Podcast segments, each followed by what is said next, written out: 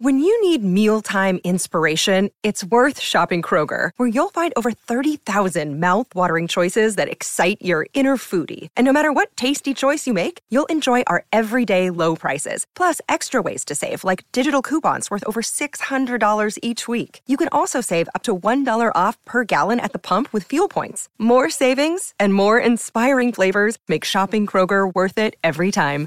Kroger, fresh for everyone. Fuel restrictions apply. Hi, everybody. This is Adriana Trigiani. I'm the host of You Are What You Read. I have the privilege of interviewing luminaries of our times about the books that shaped them from childhood until now. We get everybody from Sarah Jessica Parker to Kristin Hannah, Mitch Albom, Susie Essman, Craig Ferguson, Rainn Wilson, Amor Towles, you name it, they come, they share. New episodes of You Are What You Read drop every Tuesday on Apple, Spotify, or any major streaming platform wherever you listen to your podcasts. It's the Tom Barnard Show, sitting in for Tom Barnard on this Freaky Friday. I'm Dave Schrader, along with Mike Molina. We'll be back with more and a look at the top 13 horror movies to watch on a Friday the 13th, next on the Tom Barnard Show. Walser Automotive Group started in Minnesota over 60 years ago. Most people know something about the Walser Way. Upfront, no haggle pricing, work with one person from start to finish, or the free lifetime powertrain warranty on most vehicles sold in Minnesota. What you might not know is they are the only automotive group that is a member of the Keystone Club. They join such great Minnesota companies as General Mills, Target, Cargill, the Twins, Wolves, and Vikings in pledging 5% pre tax profits to local charities. It's a great example of their core values do the right thing, display positive energy, be open minded, and lead by example. So if you're in the market for a new or used car, check out Walser.com or stop into one of their dealerships. Please don't say, tell them Tommy sent you, because it sounds fake and I hate it. Walser Automotive Group, Walser.com. Michael Bryant, Bradshaw and Bryant, what's the latest? Well, basically, we're trying to represent people who have been hurt, then talk to them before they talk to an adjuster. Uh, one of the key points is to make sure you know what your rights are before you start talking to the insurance company and they start asking you questions or they try to settle your case early and cheap. Well, what's interesting to me is, you know, a lot of people have fear of attorneys. It makes them very uncomfortable. They get nervous about it. What should I do? I've known Michael for years and years now, and I would highly recommend you. So that should be good enough for everybody because I don't endorse people who are dirt bags. Well, I, I appreciate that, um, but I guess the key is is people think I'll charge them if I talk to them. Right. So a lot of people call me up. It's like, how much is this going to cost if you call me back? Like, you want me to call you back? How much will that cost? I don't charge people. The only way I get paid is if we recover, um, if we get money from the the other side. And there's a lot of people I talk to that I never get paid for that are just part of giving them advice to make sure they know what they can do and what their rights are. And your record's terrific as well, we should point out. Well, it works. It's been good. It's been good, ladies and It's gentlemen. been good. And how do they contact you? And uh, e- either through our website, which is minnesotapersonalinjury.com, minnesotapersonalinjury.com, or at 800-770-7008. Michael Bryant, Bradshaw, and Bryant.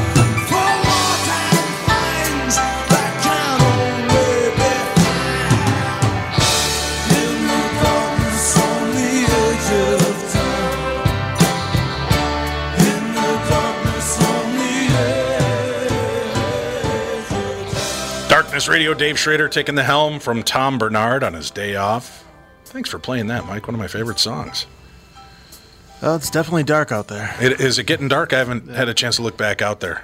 Uh, it's about the same, yeah. Nothing's but Thunder. Yeah. Thunder. Okay, that I get, right? It's April showers. We should get a little thunder in the month of April. But that it's turning into 8 to maybe 12 inches of snow. Yeah, just ridiculous. Uh, what's going on? Where's the global warming? Do you understand that whole aspect? no, no, not at all. But uh, It's here, the megastorm named Xanto that meteorologists have been forecasting all week arrived in southern Minnesota Friday morning, spinning up the first severe thunderstorm of the season and dumping enough hail in some places to cover roads two inches deep. So that means there's going to be some good uh, car sales programs going on, huh? Oh yeah, Thunderstorms with small hail were grazing the southern suburbs at 11 a.m. Friday as the leading edge of what the National Weather Service in Chanhassen is calling a memorable storm pushed its way into the Twin Cities. The Weather Channel dubbed it Xanto. Uh, am I saying that right? Is X A N T O Xanto? I believe so. Yeah. All right. Uh, precipitation will fall mostly as rain throughout the day in the metro area before turning to all snow late in the evening Friday. The heaviest snow will fall Saturday afternoon and will continue piling up until the storm winds or winds down on Sunday morning. Eight inches is a pretty good bet, said meteorologist Jacob. What, what is this, Beitlich? Some folks could see 10 inches. In western Minnesota, totals could easily surpass a foot in places such as Redwood Falls, Canby, and Marshall. And it would have uh, it wouldn't be inter- uh, surprising if some places see as many as 18 inches of snow. Oh, that's great. That's It wasn't it wasn't snow that turned the ground white in Comfrey, Minnesota, though, uh, but rather pea-sized hail. Roads were covered with two inches of hail in the western Minnesota town, the National Weather Service said. Dime size hail also covered the grounds in places such as Sleepy Eye, St. Peter, and New Ulm. Earlier, strong winds gusting at over 50 miles per hour toppled power lines along I 90 near Magnolia, Minnesota, as the storm grabbed moisture from the Gulf of Mexico that mixed with cold air from the north. The storm has damaged power lines in Rock County, leaving 1,700 households without power, authorities said on Friday. The storm hit in the area at around 9 a.m resulting in power shutdown in the southern half of the county. And uh, wow, the wind is blowing, and we're bracing for the storm. They've said elsewhere the storm was growing too. Heavy rains hit Nicollet County at 9 a.m., continuing until noon. Justin Block from the sheriff's office said he had not received any damage reports from the area. I think I remember the latest snowstorm we ever had, probably about a decade ago and I think it was near like the third weekend in May. and it was just like out of the blue we'd had, you know, 40, 50, 55, 60 degree weather and then all of a sudden like that Thursday sky started to cloud up, gray up. Friday it got really cold and then Saturday we got pummeled and I think we got like 7 or 8 inches in a day. Uh, and then it was gone like 2 days later. But that was the latest I remember of ever having a, a snowstorm. Did you? How hard was it for you to get a snow day when you were a kid? Um, actually, it was. Uh, it was actually more difficult than the kids that went to public school because uh, going to private school, uh, we did not uh, use the bus service. Like all the kids either walked or their parents, you know, drove them to and from school, and so we somehow got around it. Plus, a lot of people would complain if we ever did get one because we were paying tuition, and people were like, you know, No. uh, but in college, it was even more difficult. The U Right. rarely ever shuts down. Sure. And uh, we did get one. It was like the first in like oh over a decade, and that was pretty crazy. I grew up in Illinois, and I don't remember having a whole lot of snow days. As a matter of fact, I remember specifically one snow day. The snow started heavy in the morning, and by two two thirty in the afternoon, the snow was like past your knees outside. and they they decided at that point to call all of our parents because I went to a private school too. I went to Trinity Lutheran Grade School in Roselle, Illinois. And they decided to call our parents and say, you know what, we're going to shut down the school. And parents are like at work or at home, and they're like, uh, how are we going to get there? And it was it was the weirdest. It was like a scene out of uh, you know a zombie apocalypse movie because it was coming down so hard. It, all you could see was gray in the background, and you just see these shuffling figures coming through this this blizzard. And it was all of our parents walking to get us. And my dad had to carry me like because the, the snow on him was knee deep, and I was like I don't know, 10 years old. So the snow to me is almost up to my hips. I couldn't step through the thing. So he'd carry me for part of it, set me down, and then we'd trudge through or we could. And then he'd have to lift me back up to get me through the snow. And they didn't close school now. But this year alone, I think we've had three snow days where there was not a drop of snow on the ground Yeah. Yep. because uh, they heard snow was coming. Yeah. What the? But see, then they screw it up, or at least they did in Right. St. Paul, where I live, because there was a snowstorm that they did not, you know, cancel class for, and uh, the bus system in the PM on the way home Right. was crazy. Like you had kids, uh, there were reports of people being dropped off 10, 11, even midnight, being stuck on a bus because No kidding. Yeah, and so parents were outraged, rightfully so. Right. I mean, if your kid, especially the younger kids, because they were released later in the day. Sure. So you know, if you have a, a elementary school aged kid who's on a bus till 11 p.m., it's like, wh- what the heck's going on here? Well, they had uh, Yeah, we had. I think it was just a month ago. We had that Monday. That remember that Snowmageddon was coming. Yeah. and it was going to hit, and it was going to hit hard Sunday night. So at like seven o'clock on Sunday night, we start getting calls from our kids' school. Oh, Yeah. no school tomorrow, no school, and then snow didn't hit until like four thirty in the afternoon, well after buses would have taken kids home, right? yeah. and then it snowed until the next day at around noon. But the kids had to go to school that day when there's all the snow on the ground. My son's out there and he's like, Dad, I think I missed the bus. I've been standing out there for a half an hour. I'm like, I don't think you missed the bus, buddy. I just think the bus has not come yet. Yeah. And as we're talking, all of a sudden you could hear the rumbling of the bus, so we had to trudge back out there. So the bus picked him up about 40 minutes late, my, my oldest son going into the high school. Um, so yeah, it's strange to me how easy it is nowadays to get a snow snow day. Yeah. Why is it? Do you think that they're just more because of more litigious issues? You want to try to keep the kids off the road in these buses, or Yeah, I, I think it's just a combination because, like, uh, you know, you hear about the reports of like a kid being trapped on a bus, you know, late at night, and then you know that's gonna, you know, hit the news waves, and you're gonna get so much outrage, more outrage than if you were to cancel class and there is no snow. I mean, just to play it safe because you know it is children and everything like that, and I think they do factor in, you know, if you have X amount of snow days in a, in one school year, that they're gonna have to stay, you know, a day or two later right? come June. Well, So- the other then there's the other extreme in Minnesota, something I'd never heard of before. They canceled school in May.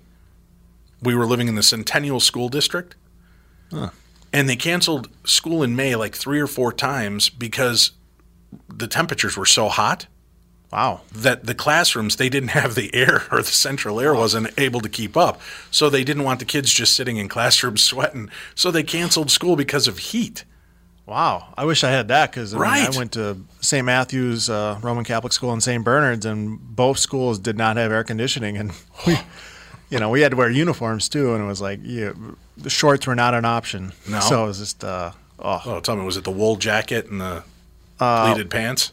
yeah, pretty much. I mean, it was, uh, there were not many options when it came to the uniform. So I was like, oh, Yeah, we had. Uh, I remember, I, Mr. Hump. I remember walking into our class when I went to Trinity, and I don't think we had air conditioning at Trinity either.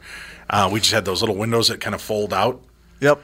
Yep. and it was stifling. And he comes walking in our room, and he's like, "My God, let's just go outside. This room stinks like a sweat sock." And so we all our our time for class was spent outside in the. Uh, uh, in the um, uh, outdoors because it was just so bad and hot and nasty smelling. Uh, we've got a couple of weird stories that popped up here I wanted to mention. Check out this headline Mom's obituary helps feds catch a 1981 prison escapee. He walked away from a nine year sentence. According to the news source, it says investigators say a woman's obituary helped federal agents capture her fugitive son nearly four decades after he escaped from an Oklahoma prison. The U.S. Marshals Service says 58 year old Stephen Michael Paris was arrested without incident Thursday at an office in uh, Houston where he worked under a pseudonym, the AP reports. The agency says investigators tracked him down after an obituary for his mother in Houston listed a son named Stephen Chavez the same alias Paris used while living and working in the Houston area. Fingerprints confirmed his identity. Paris escaped from the Jess Dunn Correctional Center in Muskogee in October of 1981 after serving about 19 months of a nine year sentence for drug possession and distribution. Can you believe that? 40 years this guy's been on the run. And what gets him is his mom's obituary giving his alias name, Mike. That's karma. Karma's coming for you. Uh, then uh, again, this was just another one of those stories where the headlines grabbed me uh, by the attention, and, and we're joined right now, Acme Comedy Club. We've got uh, Mike Kaplan in studio with us. Hi, Mike. How are you? Hello, thanks for having me. Well, it's good to have you join us. I'm happy to join. Killer clown investigators have used DNA from hair samples to make a cold case arrest. We're going to Fort Lauderdale, Florida, after U.S. Marshals arrested Sheila Keen Warren in Virginia during a traffic stop last year. She had no idea that she had become the accused shooter in the South Florida's killer clown case from 27 years earlier.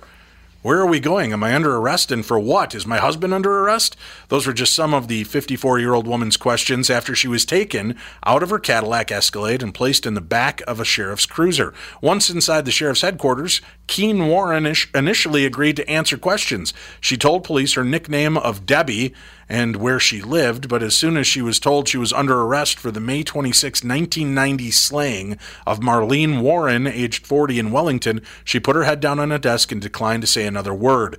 The glimpse of Keen Warren's September 26 capture and the renewed investigation that led to it after all of these years is detailed in files released Thursday by the Palm Beach County State Attorney's Office in response to public records requests. The records explain how recent testing of DNA evidence was the key to cracking a case that had long gone cold, but is now the center of a death penalty prosecution. Sheila Keen Warren is facing charges in the death of Marlene Warren in 1990. Prosecutors are seeking the death penalty for the 54 year old woman accused of wearing a clown disguise during the May 26, 1990 slaying of Marlene Warren in Wellington. Keen Warren has pleaded not guilty to a first degree murder charge and is being held at the Palm Beach County Jail without bond. Her husband, Michael, was married to Marlene Warren, who was gunned down in her front doorway by a killer dressed in a clown suit, holding two balloons and flowers in one hand and a pistol in the other.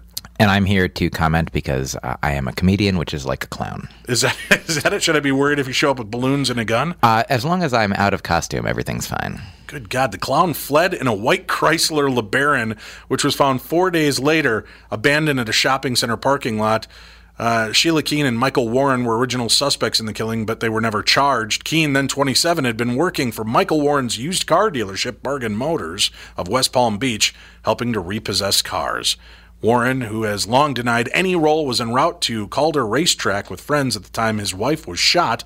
Authorities have said it remains to be seen if anyone else will be charged, but that the case remains open. During the original murder investigation, though, detectives discovered Warren was rolling back odometers on vehicles at his used car lot. He was convicted of racketeering and multiple other felonies and served nearly four years in a minimum security state prison at the Homestead Correctional Institution. He was released on New Year's Eve of 1997. And I think also when he was rolling back the odometers, he was dressed as a clown as well. Obviously. Yes. God, did you ever see the movie Used Cars? I've not seen that movie. Oh, geez. Mike, have you ever seen that one? Nope. That's another one of those classic comedies from the 80s I totally forgot about until recently. Sure. It's a Kurt Russell movie. Ah. Jack Warden's in it. It's just a great, if you haven't seen it, get a chance to check it out. It's a funny movie. It's just, it's, it's, it's bawdy, it's gaudy. It's kind of in that Porky's, Sure. you know, Animal House kind of vein with uh, with what they were doing. But it's a, a fun movie. Welcome to the uh, show, Mike. Thanks for joining us. Thank you so much for having me. Body and gaudy. I like it. Body and Gaudy.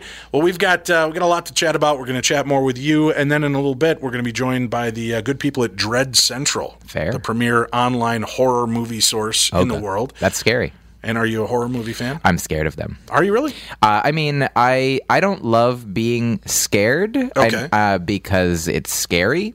Like there's a, the new movie out now, the the Quiet Place. Yes, with John Krasinski. I'm I'm what I don't like is that it's getting so many great reviews and so many people saying wonderful things about it because I like to see good art, good movies, things that people recommend even so like I I'll I'll I'll do it, but I'm scared to do it. But you're doing it uh, I wa- against your will. Yes. Well, let's uh, we'll talk about some horror movie stuff and uh, and more. Mike, are you a fan of horror movies? Yeah. Cool. We'll chat about that. We'll also hear from Dread Central a little later on in the show with their top 13 movie picks for Friday the 13th, right here on the Tom Barnard Show. Hi, this is Tom. If you spend any time at the lake, you can relate to the pure joy of hanging out on the dock. You, family, friends, and the calm of the water.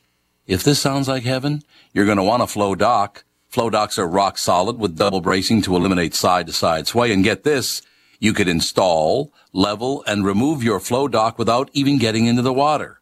You see, Floe's passion to invent a better way to make life easier comes through in every product they make right down to Floe boat lifts that are quieter, faster, and effortless to install and use.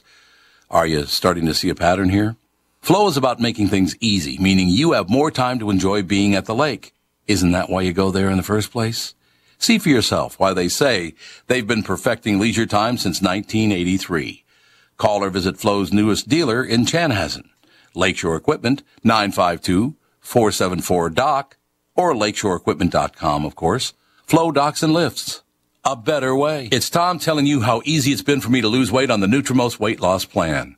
I've started up another round at the new Nutrimost Plymouth location, and those unwanted pounds are going fast. I've lost over 34 pounds. Nutrimost is so easy and they guarantee that you'll lose 20 pounds or more in just 40 days. There's no exercise, shots, drugs, prepackaged food, and I'm never hungry. Nutrimost has helped me change my life and I know they can help you too. Nutrimost of Plymouth is hosting a second free informational dinner. Learn how to have success losing weight just like me.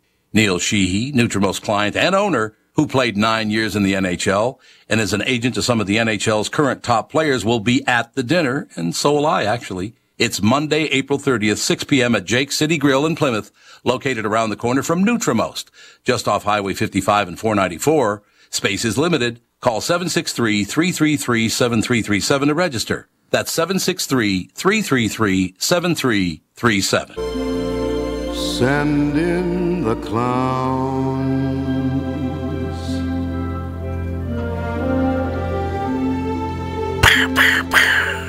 Not the ones with guns, though. Isn't it bliss? What a voice. You know, I just don't hear singers like this anymore.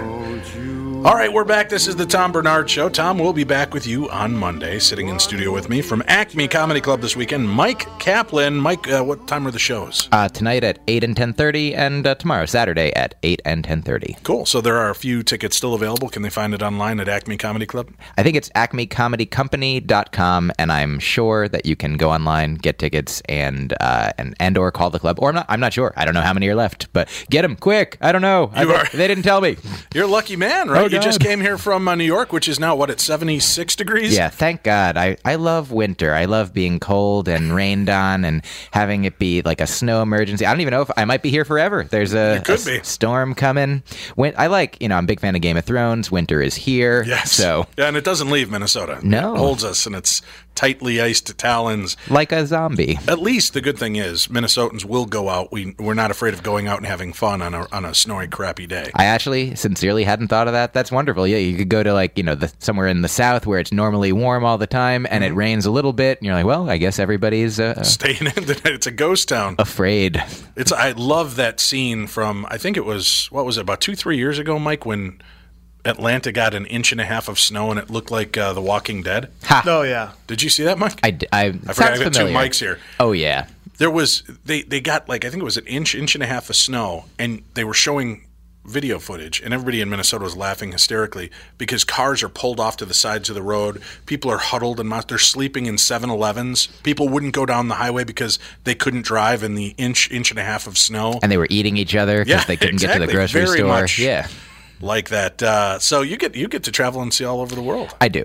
Yeah, where's the where's the far the farthest reaches you've gone now? Uh, I went to Australia a couple years ago. oh, very cool. Uh, that was fun to be a part of the Melbourne Comedy Festival. And this summer I get to go to, I'm going to be doing a show at the Edinburgh Fringe Fest over in Scotland. So that'll be exciting. I go to Canada a fair amount. I've been to Alaska. I think that's like the farthest north that I've been. yeah, but that's just parts of America, really. You're right. Yeah. I'm sorry that I answered your question in a boring way. Uh, well, I flew over parts of Canada. I went to Peru once. Uh, that was that was exciting. I did not do comedy there. No, no, I would guess that would be hard to translate.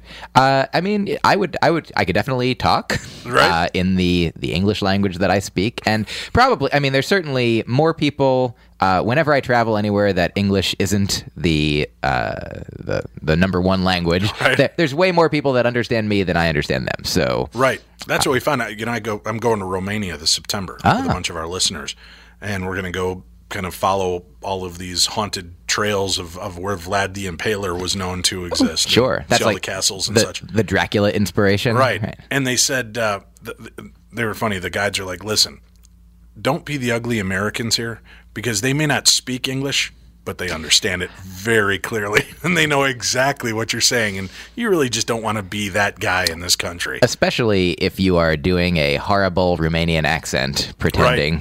Don't tell them that you want to do anything. No, I and actually in Romania, the people that do speak English are more clear and easy to understand than when I've been to Ireland and Scotland when they're speaking English. I have no clue what three quarters of the conversations I had while I was out and abroad. This podcast brought to you by Romania. Everybody, check out Fly Romania. Live in Romania. Enjoy. Ro- Romania? Ro- I don't even know if I'm saying it right. My apologies. Go- Romania. Go Romania.com. What uh It's are, Romania mania here. Are you are you uh, superstitious at all? I know a lot of entertainers kind of carry some of that with them. Uh, I guess that I would. Uh, short answer, no. And I don't know whose joke this is, but long answer, no. That's somebody. Somebody's really funny and said that, and I don't remember who it is. And whoever you are, good work. But I mean, I guess we, I feel superstitions when you think about like you know if you walk under a ladder or if you oh I'm I'm looking at the Atlanta, Atlanta uprising we, a couple of years ago. Um, I think that there's no way to know, like, if there's anything specific, like, you know, if you were wearing certain clothes and a thing happened, like, you know, there's certainly all kinds of things that happen that are coincidences that you don't know about, what might be, you know, the reasons for things that. So I guess what superstitions do you, like, what's an example of a superstition that you'd like to know about? And the answer is probably no, I'm not. Well, I'm just yeah, I'm curious because I've I've come in contact with a lot of entertainers over the years, and and I've watched them prior to them going out to either sing or perform or do comedy, and sometimes they've got rituals that they do prior to what they. uh, They'll always go up and they'll start with a glass of scotch before they go out on stage, or they have to have two bottles of Evian separated by six inches on the stools, and you're like, what? And he's like, dude, I'm just telling you, every time it has not been that way, my show goes to hell in a handbasket. And here's what I would say about that is, I mean, I do have some like rituals or traditions in my like daily experience. Like I get up and I meditate for 20 minutes most mornings, unless there's some reason if I have to catch an early flight or have to do something, you know, go get up early for radio and then maybe I'll do it later. But that for me is not a matter of superstition. It's a matter of, you know, there's, it actually does something like for me, for my consciousness, for, and if I didn't do it, I might not feel the same way that I did if I did do it, but I don't think it's a matter of luck. And so similarly, I think if you have things that have comforted you, you know, if having, you know, a certain talisman or a bottle of water or, you know, crystal or so what- whatever it is that makes you feel the way that it makes you want to feel, uh, if you don't have that thing, then you don't have that feeling. And that feeling could be the thing that makes you feel like you aren't having the experience that you wish you would. Like it, it could be, you know, a kind of placebo effect or a self fulfilling prophecy. That you know, so it's not to say that not having the thing caused, you know, somebody in the audience to be a bad audience member, but it could just affect your, you know, your mood and your psyche and your emotional state, which is also a powerful thing. So I think that, like the same way that you know we might not have free will, but it makes sense to act as though we do, just because just in case we do, it's good to act like we do. uh, but if we don't, and you're like, well, I guess I'm just gonna lay here. That, well, then you were fated to lay there. Well, get up and do pretend like you're doing whatever you want to do, and you know it's a kind of like fake it until you make it thing. Right. And you know because otherwise, if it's all fake, then it doesn't matter what you do. And but if it isn't all fake, then it does matter what you do. So why not do the things that you want to do and that make you feel good? And as long as it's not, you know a uh, as far as your rituals go if they're like if it's like yeah i just put i put the water here like fine great. I don't i'm not gonna tell anyone not to put water where they want to put water. Uh, but if they you know if it if it causes them great degrees of uh, you know oh uh, you know like i i want people to feel good feel good and uh, comfortable and fulfilled. And if your rituals help you do that then wonderful. And if they don't hey do whatever you want. Now, it kind of surprises me that you do meditation Mm-hmm. because a lot of entertainers I know and and uh, engage with, their mind's going a thousand miles an hour. I can't quiet. I've tried meditation on numerous accounts, and and I can't get my mind to shut up. I can't. It's just constant chatter. Whether I use like guided meditation, Oh, yeah. and you've got that. You're on a nice plane and the clouds are surrounding you. There are no troubles in the world. And then my mind starts going, well, there is the fact I haven't paid my electric bill. Is that late yet? And I can't shut that, that motor off. Do you have trouble with that? Or is that what's trained you so that you can maybe plug in a little bit better to the creativity? I would say uh, that I was like I, I used to think that I wouldn't be able to, Mm-hmm. you know, sit still, do whatever I the stereotype or the caricature of meditation that I thought it was. I didn't know what it was. I was like, why do I want to sit and just be quiet when I'm, you know, there are always things to do and places to go and you know, t- bad TV shows to watch. Like I can't meditate for twenty minutes. I have to put my put crap in my mind and. uh now now I'll watch one fewer bad TV show a day and meditate. but sincerely, uh, like the the guided meditation that I use is the app Headspace, uh, which is basically this guy. You know, gives you. There's different packets that you can do, um, but the the initial one, he's basically. I think it's really good for. It was good for me as a person who'd never meditated, for him to be like, "This is." I'm just going to tell you, like, you know, how to sit. You know, like sit, basically sit, sitting up in a comfortable way, and breathe and then focus on your breath and sometimes visualize things, but mostly like in the beginning, it's like just focusing on breathing in and breathing Right. out. And then he's like, if you get distracted, that's okay. Just note when you get distracted. If you're like, oh, I got distracted, now I'm back. Like, and it's a matter of sort of, you know, getting to this clear blue sky that exists within you and like all of your thoughts and emotions and ideas and things that come across your, you know, consciousness's view. Those are like clouds. And you can just like, oh, there's that cloud and let it pass. And like, there's that one and let it pass. And then eventually, like, I think for me, it has helped like train me to like be able to do that in life, to not, you know, dwell in things that I can't deal with at the time or, you know, just be like, well, that is something that I'll address later. And I specifically, I went, I had a massage a couple days ago uh, and it, I don't have massages frequently. I probably had like you know a single digit number in my entire life. But I remember the first one I ever got was probably you know ten or twelve years ago. Like I just started doing comedy maybe, and was I remember being anxious about the fact that I wouldn't have like my notebook or my recorder. That I'm like I'm going to be lying here for like 45 minutes at least, 45 minutes an hour, and I'm, I, I usually have thoughts that I want to record. I usually have. I, what if I have an idea? I don't want to forget it. I don't want to lose it. And so I remember thinking about that during that time, and it, it sort of you know was counter to the idea of the massage, of which is to relax, you know, Right. to make me feel you know calm and comforted and good. And I was like, what if I think of things? Oh no, and. I feel good now that you know, like a decade later, uh, after some meditation practice, after some growth, uh, just you know, personally, and other experiences that led me to a place where during this massage, I now I now understand that also every time that I meditate, I don't if I have a thought that is like, oh, that could be a joke idea or like a life philosophy thought or some something that I might want to remember, I'm like, well, if it's I'll either remember it or I won't. And if I don't remember it when when I get out of the massage or out of the meditation state, then that's fine. I won't even remember that I forgot it. I won't even know that it existed, and that's okay. And if it was like a valuable, important thing, then probably a lot of those I will remember. I'll be like, what did I think? Oh yeah, that's the thing that I thought. And I can also sort of now have I don't know, like I have I've read about memory palaces, uh, which is you know ways you can visualize things to not forget them. And for me, sometimes I like I think while I was at this massage, I thought of like four things.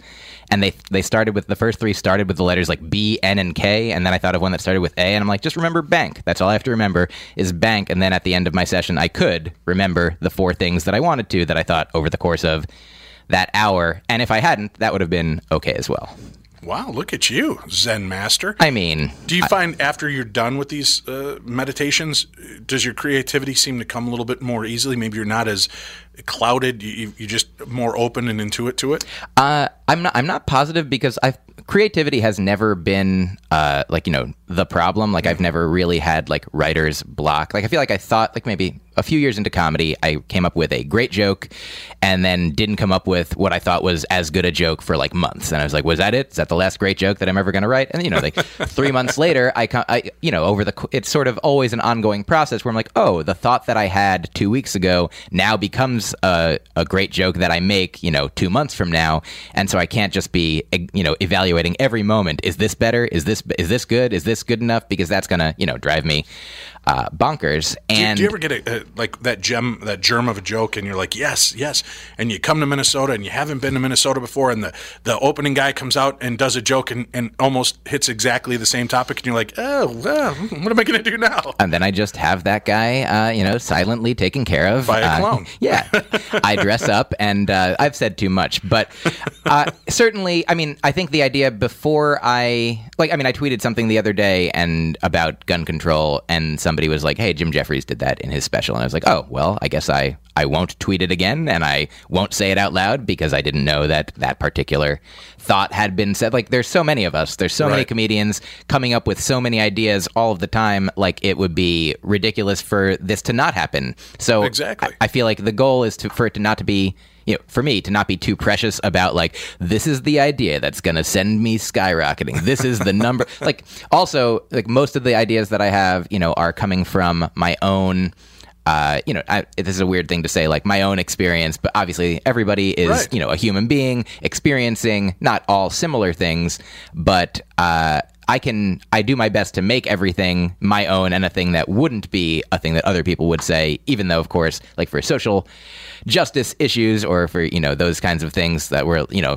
people who are against racism and sexism and transphobia and homophobia, like we're, you know, everybody's drawing from the same pool of, you know, of topics. Uh, so it might be that you come up with this if if there's a lot of people coming up with the same ideas about how to make society and the world and humans, you know, kinder, uh, then I'm fine. And I'm, I'm okay with that. Uh, Right, the, people yeah. can have those. If you come up with a great joke about how to encourage kindness, then I'm uh, I'm not going to be mad at you. Well, and then uh, listen, comedians live kind of off of topical situations, right? Not only your own life situations, but what's going on in the world around you. It would be almost impossible to not have these kind of mental collisions where you're going to kind of be creative in the same vein as others. it can be so. But at least, thankfully, we have our families and dysfunctional lives to fall back on to make it our own, right? Uh, thank goodness. and also, we're all one, so all the ideas that we have are all of ours. Exactly. Let's. Uh, we're going to take a break, and then uh, we're going to be joined by uh, the guys from Dread Central. Great. Your horror movie uh, source for all the greatest ideas and what's going on in the world of horror, sci-fi, and, and action adventure. And then we'll uh, we'll chat with them about that. And the movies. Are you, are you timed out? Can you stay here with us into the next hour? Happy bit? to stay. Excellent. We'll do that. And you can check out Mike Kaplan at Acme Comedy Club tonight and tomorrow. Go check out the information online. We'll have a link up for it as well. Stay tuned. We've got more coming your way. I'm Dave Schrader, and this is the Tom Barnard Show. I'm here with my real estate agent, Chris Lindahl, and after seeing what he did for me, I asked if he had something that would help our listeners. Chris, what do you got? We have something very special for KQ listeners. April 16th through the 18th, the Chris Lindahl team is hosting our sellerworkshop.com series, where we're going to teach you how to net between $30 to $60,000 more on your home sale.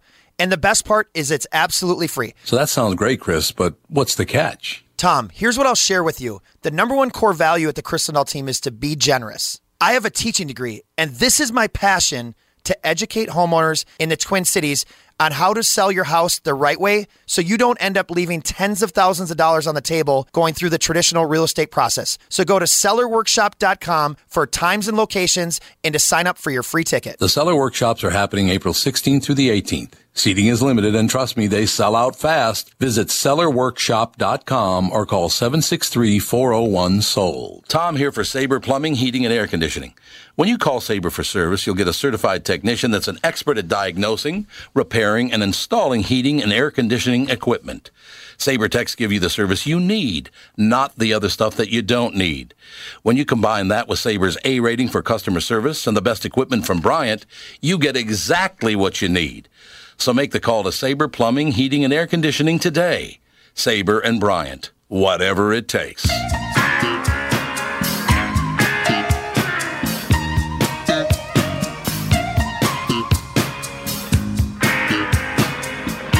We're back on the Tom Barnard Show. Mike Kaplan, comedian, is with me from Acme Comedy Club this weekend. You can get tickets and information by checking out their website. Also joining us on the line from dreadcentral.com, Jonathan Barkan. Jonathan, welcome to the show. Thank you for very much for having me. Oh, it's a pleasure to join you and, and uh, talk about this because everybody, you know, Halloween is that key time of year when everybody wants to tune in for horror movies. And the other time that everybody seems to really scramble and look for something interesting and weird to watch are Friday the 13th. And uh, I thought, let's go to the source. If I want information on what's coming up in the world of sci fi, horror, and action, I always check dreadcentral.com. So I threw out the, uh, the cursory blow to you guys hey, I need a list of 13 of the top horror movies for people to check out today. And you were quick to jump to the call, Jonathan, so I appreciate that. Well, it's definitely my pleasure. Always happy to share in my love of horror. Excellent. Well, let's, uh, first of all, how long has Dread Central been around?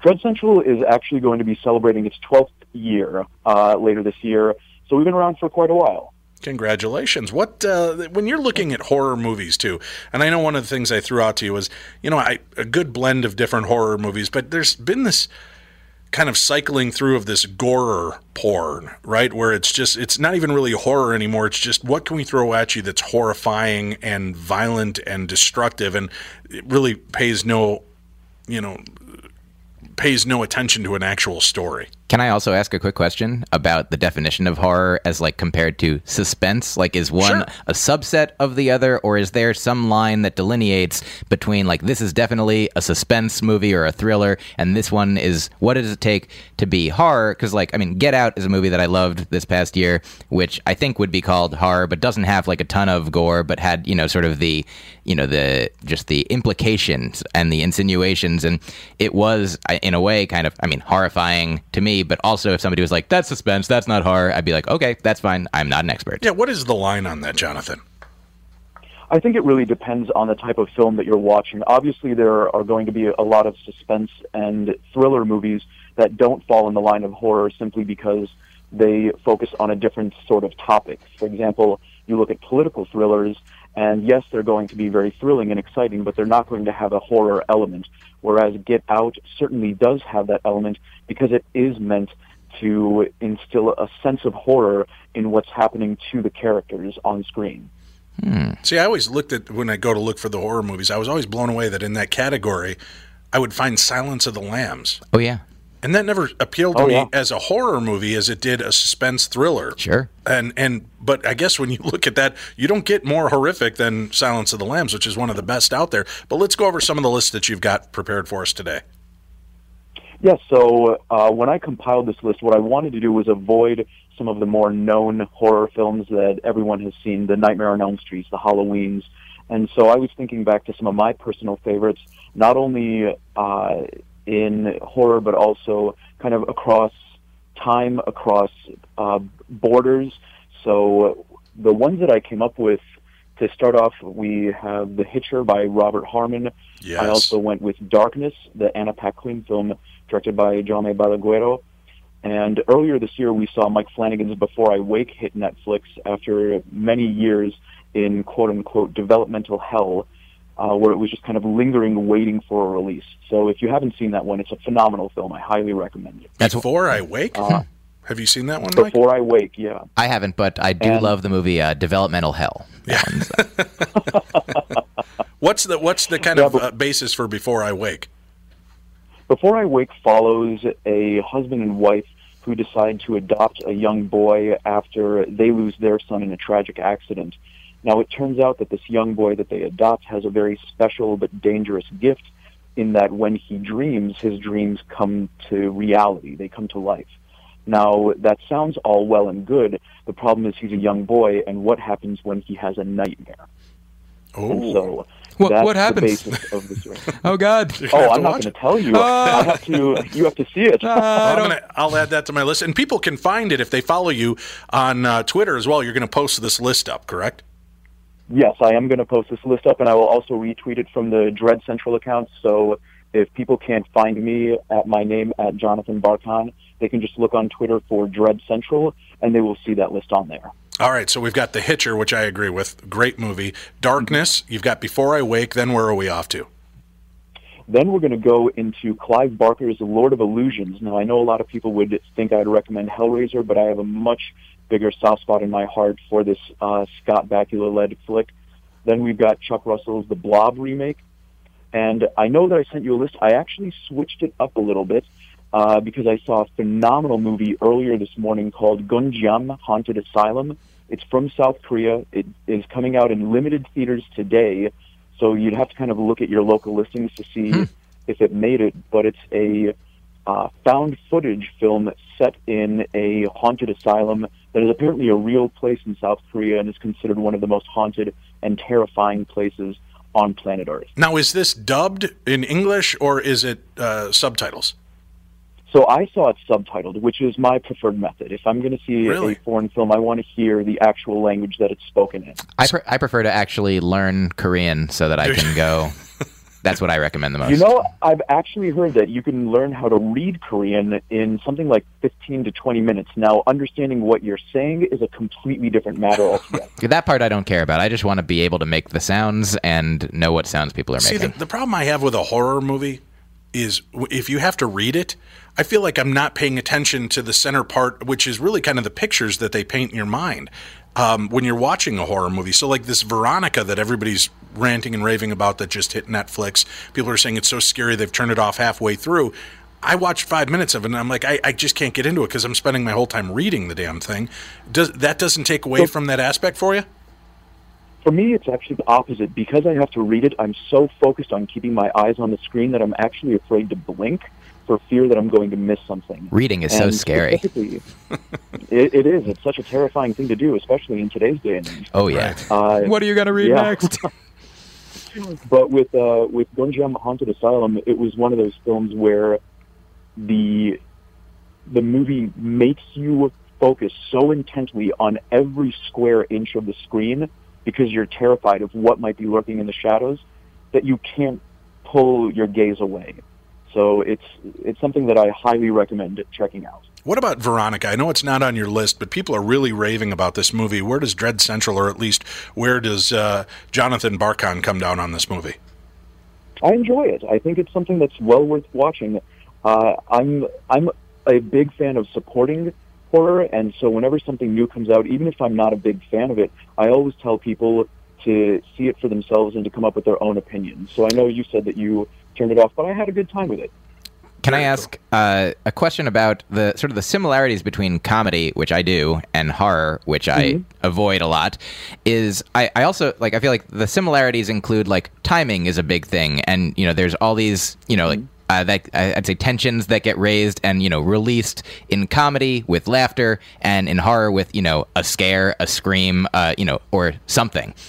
Uh, and I guess for me, I was just thinking now, like when I see comedy that let's say isn't my favorite like somebody who's not you know somebody newer somebody not as good somebody not i don't want to say not as artistic but whatever it is like sometimes there will be like jokes that are not worth it you know if it's like about a serious topic or using certain you know language or content that i'm like oh that makes me feel bad as opposed to laughing. Whereas like you know somebody like sarah silverman can like talk about like the most sensitive of topics but because i know where she's coming from because of like the artistry that she uses like i'm like oh this is you know if you saw it on paper or you didn't know who was saying it you'd be like this is this is wrong or makes me feel bad. But because it's coming from her the way that it does you're like oh wow this like actually makes it feel even better to have sort of this you know incongruous like you know the cognitive dissonance between what she says and what she means and the kind of satire. And so i feel like in horror the same way for me. Like when i like a horror movie like, like get out i feel like oh god and then it's worth it when like because it because of the story that it's servicing because of the heart, because of what it's implanting in me whereas sometimes i feel like a lesser horror movie uh you know the the newer less experienced like where it's just like bah! you know like as like the, the equivalent of maybe like a shock comedian who's just like yeah i said that.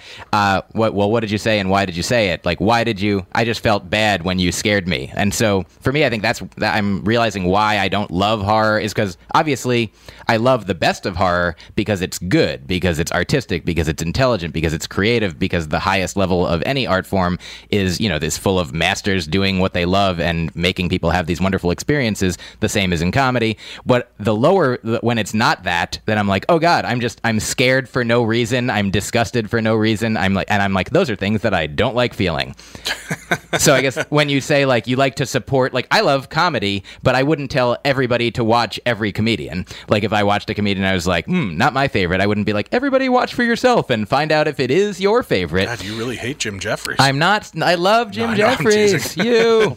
Uh, he's my favorite horror comedian. Uh, so, Jonathan, I guess I, I don't know if I have a specific question to you, but I don't know if you wanted to speak on and like the reason, like if you see a horror movie and you think it's not only like you don't enjoy it, but you think it's like technically not as good if that's a you know there's i like it and there's it's good. Like you can definitely not enjoy a movie that you think is good but i guess my question is just like would you say like everybody watch any horror movie all the time? Is that words that i'm putting in your mouth So the way that I approach it is I recognize that there that this wonderful world that we live in is full of such a diverse amount of people with such a wide range of tastes that I recognize that what I may like and what I may dislike is not going to necessarily fall in line with other people. And I experience this not only with my peers, but also with my bosses, with my friends, with my family. Uh, a good example was I saw Rampage earlier this week, the new uh, Dwayne Johnson film, and I didn't particularly like it. I gave it a two out of five in my review. However, my boss uh, Steve Barton, he saw it and he messaged me saying that he really enjoyed it. And so there's no uh, there's no bad blood. There's no Right. kind of questioning between us, like in terms of, gosh, what does your taste say about you? It's just to recognize. I just recognize that he enjoyed it, I didn't, and that's perfectly fine. And so another example is Truth or Dare hits theaters this weekend. It's another film that I really did not like, but I had many people saying, look, it's a Blumhouse film, and for better or for worse, their track record is really great, which in my opinion, I agree with. So they say they're going to go see it to support a studio that they love that puts out overall really great content, and they'll make their own decision. To which I replied, by all means, go ahead. You've seen what I've said about it. If you go and enjoy it, more power to you. If you didn't enjoy it, I'm not going to sit here and go, "I told you so." I'm simply going to say that clearly we are we are in agreement. We are in accord about this. Perfect answer. And You so- passed my test. Well, we've Yep. got about two and a half minutes left here, so we've got uh, where are we going now? Killer Clowns from Outer Space. I love that movie. That is Yeah, one of my, it's my a- silent favorites too. It's it's a phenomenal film, Killer Clowns from Outer Space. Uh, then we're going to jump to Stuart Gordon's Dagon, which is a Lovecraftian film, well worth checking out. I highly recommend watching Colm McCarthy's The Girl with All the Gifts, which is a very interesting take on the zombie subgenre. Then you've got uh, Masaki Kobayashi's Kwaidan. It's a Japanese anthology horror film from, if I'm correct, 1964. There was also, and I think I changed up just a little bit again here towards the end, Vincenzo Natali's Cube, Bill Paxton's Frailty, and then Kiyoshi Kurosawa's Kairo, which was remade in the United States under the film title Pulse. We did it. Nicely done. So those are your top two, 13 picks. Uh, you know, one of the I, I thought this was a, a really nice little twist on the the zombie genre as well. Was Arnold Schwar- Schwarzenegger returned with the movie? I think it was called Maggie. Yes, Maggie. hmm That was a really well done and, and a totally different take on on the zombie fetish world that, that people love so much. Um, also, And Fido was thing, another good one. uh, Yeah, and that's the thing. What they did was they took the concept of zombies and saw what could they do that used zombies as the foundation, but the story was built around something else entirely. So for Maggie, it was about the emotional destruction of having a family member kind of succumb to these changes. For Fido, it was what if they were our pets? How would that impact us if instead of fearing them, we started to, to develop an emotional bond with them? Can I ask? And oh, as I mentioned, yeah, sure, go ahead. I just I know that we're ru- short on time. About 30 seconds. Yes yeah. or no question. Uh, I guess to follow up from what I said before, as a comedian, I love watching all kinds of comedy, even comedy that I don't enjoy. I like watching. Do you feel that way for horror? Like if you watch a horror movie that you don't like, do you still like watching it? Yes, I still have fun with it because there's always something that I can look at and say I at least enjoyed that aspect of it. That makes sense.